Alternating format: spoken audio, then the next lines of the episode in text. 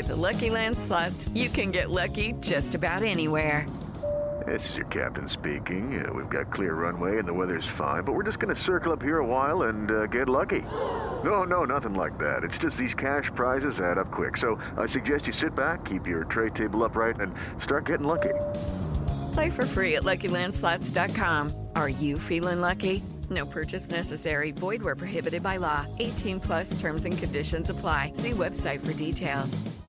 You are listening to the Next Best Series podcast, and this is Daniel Howard's interview with Hannah Waddingham for Ted Lasso Season 2. Ted Lasso welcome wagon has arrived. So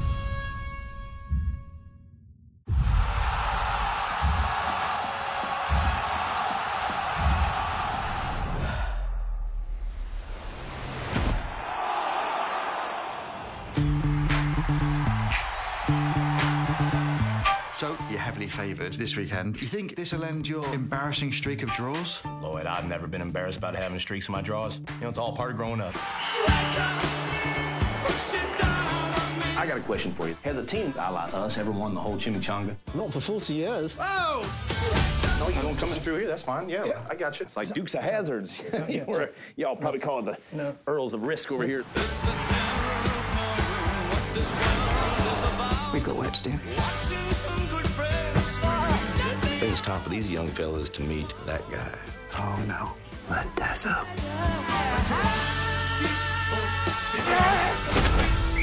All right, you little turd birds, start touching your toes. And touch each other's toes. What? How long was I have? Not as long as last time, but nobody was hurt. Okay. People saying there's something wrong with us. Not the way I see it. I believe in communism. Rom communism, that is. If Tom Hanks and Meg Ryan can go through some heartfelt struggles and still end up happy, then so can we.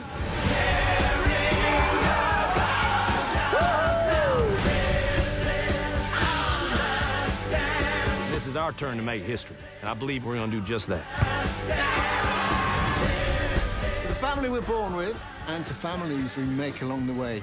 To Richmond! Let's go kick their butts. Butts on free. Works for me. One, two, three. Butts! Hannah, hello. Hello! It feels so weird just being two disembodied voices. yes, it, it really does. Uh, but I'm glad to be here with your disembodied voice. And the, the day after your birthday, happy belated birthday. Thank you very much. I'm quite impressed that I'm almost eloquent today. Good. I think that means it was probably an amazing day. So I'm glad. it was. glad It was for a great day. It was a long day. Sure. Well, Hannah, the, the the world has just fallen in love with with you and your character of Rebecca these past two seasons. And she's gone through ah. so so much change from the the beginning of season one through what we've seen through the end of season two. And it's brilliantly written, but how have you woven that change into your performance so so that the change is really natural and and earned?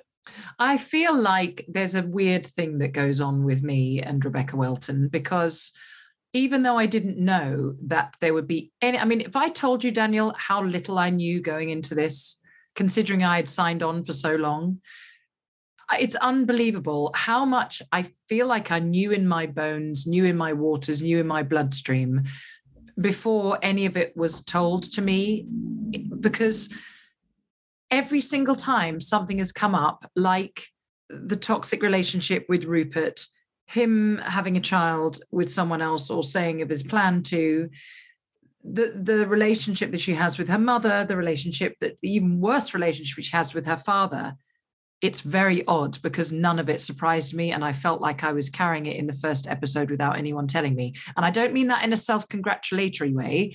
I mean it just in a very quiet, I knew who she was.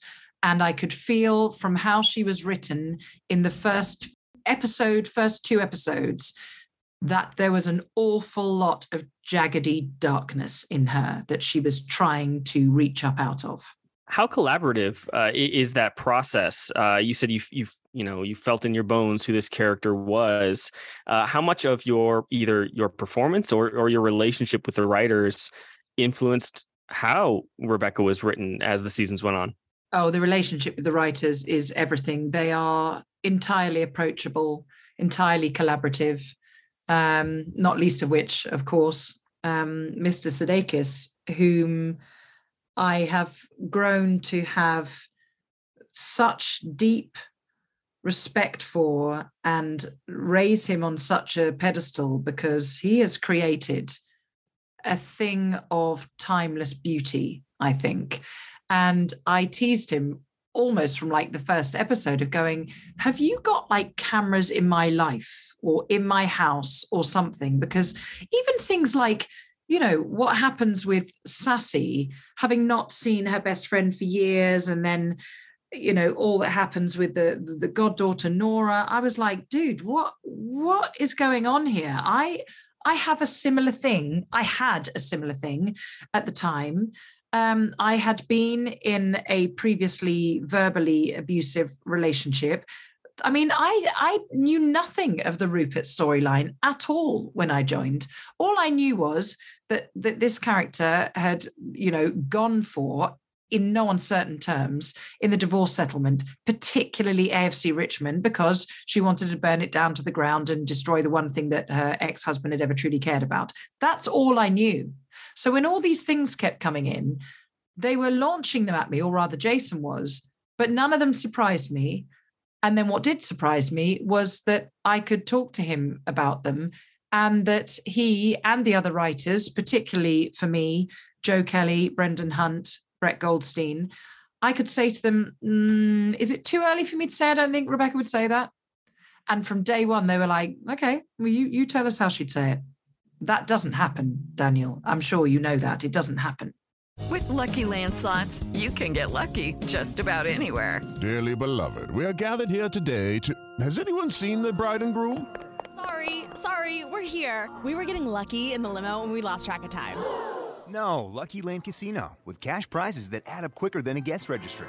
In that case, I pronounce you lucky. Play for free at LuckyLandSlots.com. Daily bonuses are waiting. No purchase necessary. Void where prohibited by law. 18 plus. Terms and conditions apply. See website for details. Well, that's brilliant. What's evident is not only the relationship with the writers being collaborative, but just your relationship with your co-stars uh, is infectious from the yeah, outside. You can't see me smiling. well, you know what I would loved about season two. One of the many things I should say that I loved about season two uh, was your your storyline with Sam with Toheeb Jimoh. Um, yeah. Tell me tell me about partnering with him for this amazing, unexpected storyline. Well, even though he and I didn't have an awful lot to do with each other in season one, we became firm friends very quickly. I mean, don't get me wrong, as I did with everyone on the show. It is such a beautifully, as we put it, no a-holes policy um, show. And that is utterly true across the board. Every department, you know, it, it's a real collaborative effort and a pleasure to hang out and have beers on the green and all the rest of it. So Toheeb and I were already in, in, as I like to call it. And I mean, I might add, neither of us saw this coming at all. so he turned up in my dressing room. I think we got the script about the same time. He turned up in my dressing room, stood in the doorway, and was like, All right, Waddingham.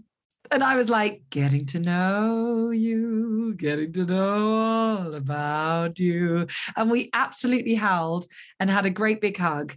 And I think we gave the intimacy coordinator the easiest job in the world because we were so comfortable with each other. We knew who Sam and Rebecca should be from the minute they lock eyes together in the restaurant. And I just think we were like two kids enjoying the ride. And it has meant that he and I have become particularly close to this day because of that time we shared together. And when his nomination came out, I FaceTimed him and stuck my whole face in the camera.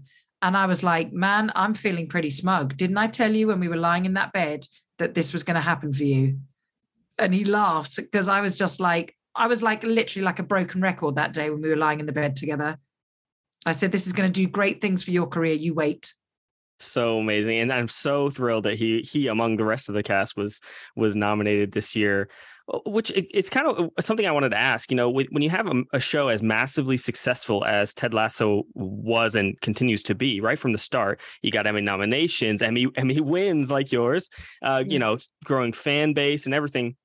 How do you sort of manage the pressure of that as you go to film more seasons, or at least you know, kind of like right size that pressure when, No, when you're, you you're right. It is a. I I genuinely find it a massive pressure. You know, I've never been. Even though I was in Game of Thrones, I was already joining a very well-oiled machine that was a massive, massive beast walking through the desert. You know, so you're just clamp, kind of clamping on to the to the the beast's leg. But with this, to be in its first moments when we didn't know what it was going to be, I don't believe Jason knew what it was going to be either in terms of how how everyone would just take it to their hearts. And I firmly believe that's not just because of COVID. You know, I know people don't mean to do it a disservice by saying that, but I do believe that this would have happened pandemic or not. So I feel like joining something like this that has this effect on the globe, really. I don't know anybody who hasn't loved it from from any walk of life or any age group. I feel an immense pressure, but I'm happy to feel that because I feel a huge responsibility, and I know we all do in the show. But most of all, I feel a huge responsibility to a certain age group of men and women to serve them through Rebecca, because it is not easy finding yourself in your mid 40s on the heap and that's what she is and she's trying to to keep her head above the water. So i do i do amass quite a lot of pressure on my own shoulders. And the thing that keeps me calm and i said this to all my team as much as i absolutely love the recognition i love the constant stream of adoration for this show that comes for both the show and myself all I ever want to do is get behind my Rebecca desk again and find her mostly narrow channel. It's almost like sometimes she only sees the world to the width of her shoulders at that desk. That's how I see her in my head. And she tries to get out of that restriction that's self imposed, but sometimes she finds it very hard. And so she slips back into it. And I feel safe in her desk, at her sitting at her desk. And I will miss that more than anything.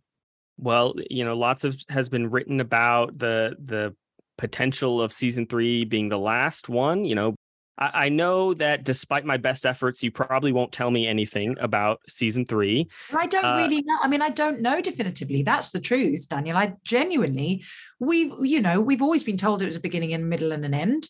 But do we know that for sure? Absolutely not. Hmm. Have we been told this is definitely the end of this particular triumvirate of um, episode, uh, episodes, seasons? Yes, we've we all we've always known that, and we've always said that. Is there any more? Uh, my guess is as good as yours. Hmm. Well, I was going to ask how you how did you prepare for heading into season three for your role, uh, knowing this at least might be the end? I I am in absolute blanket denial. I have to be because I'm not ready to. I I can't. It can't. I can't fathom not not thinking as her anymore. I really can't.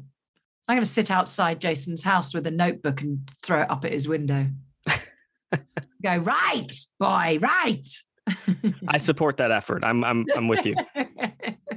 Well, I have seen you reference uh, a WhatsApp group chat with the Ted Lasso cast, and I'm sure many people would be dying to see the chat. I say many people, me. I I I would love to see that group chat. So you've got to you got to at least tell me what it's like. Who's who's the funniest one in the chat? Who's who sends oh everyone is? Oh, yeah that that no that's that's um the, the banter on that is ridiculous and i think the overwhelming thing you would see on there is absolute nauseating mutual appreciation it is just awash with honestly it sounds corny but it's i can't i can't dress it up any differently it is awash with just utter respect enjoyment of each other and we just love each other to bits we really do Coming up on 5 Minute News, I'm Anthony Davis. You might think it's partisan because maybe it's critical of one side or the other, but it's not, it's just the truth. And I think that's also something that's kind of unusual for Americans listening to the radio or to podcasts because The news landscape in the States has been so partisan for so many decades. So, Five Minute News is verified, truthful, independent, unbiased, and essential world news daily. That that seems rare uh, for an ensemble to love each other as much as you all seem to. Uh, what do you think, uh, other than just being great people, which I'm sure helps? Uh, what do you think fosters that connection between you all? A massive respect for what the others do. And that I would say I can definitely speak on behalf of every single person in that cast. I mean, even to the fact that I barely do anything with my actual football team in it. And in those moments, it's almost like it's giving us a little bit of oxygen. When I walk into that um, locker room and we all start rehearsing those scenes, we're literally like, oh my God, hi, haven't seen you all season. What have you been doing? And we're almost like to the point of being told off to concentrate. And you, then you'll bump into somebody like I. I get to work very little with with um, Billy Harris, but I said to him in season one, I was just like, "You are just something magic," and I hope I had no idea that he would, you know, have more stuff here and there and I love the fact that that he is recognized. I love the fact that Kola Bokinni is recognized so much.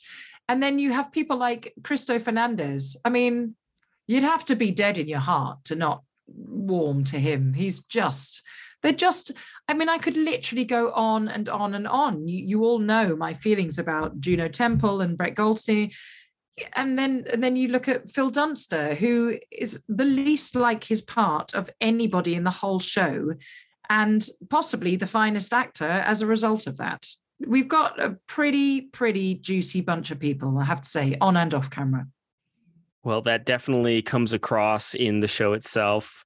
Well, Hannah, one last question before I let you go. You've got a few projects coming up, like Hocus Pocus 2, which which we're all excited for. Unless I'm mistaken, it's been a number of years since you've been in a stage production. Obviously, you've been keeping busy, but are, would you love to be back on stage anytime soon? Do you miss it?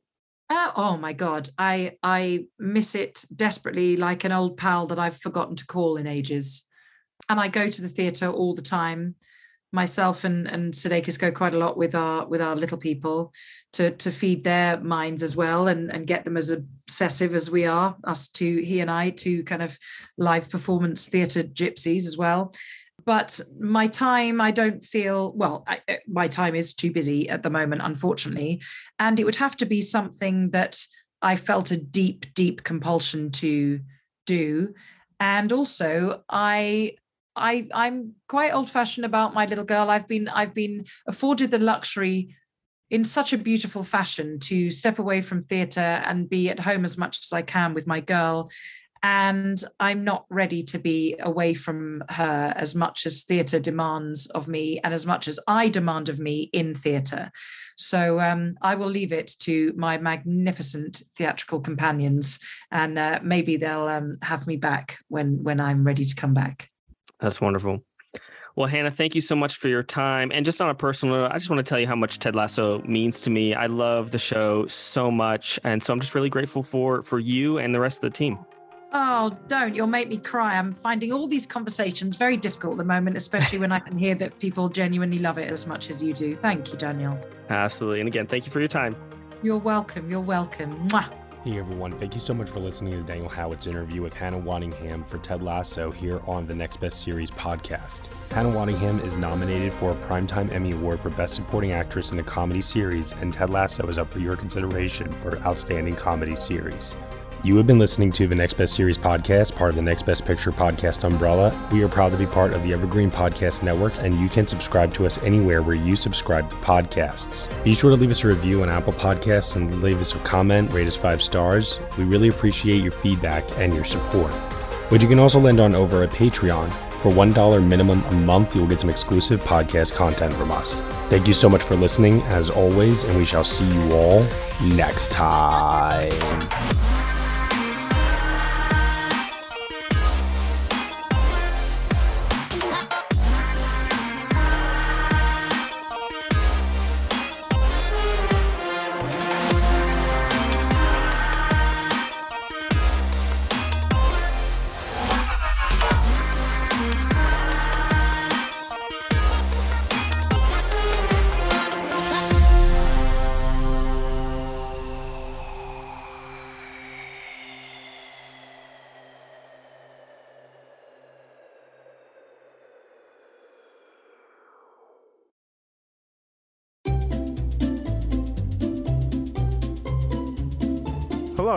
Welcome to Novel Conversations, a podcast about the world's greatest stories.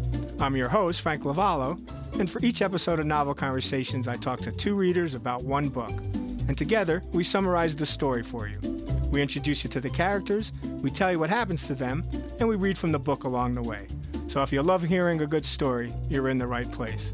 Our ninth season is coming this fall. Tune in to hear from some of the all time great authors Charles Dickens, Jules Verne, F. Scott Fitzgerald, and more. Subscribe to Novel Conversations wherever you listen to podcasts.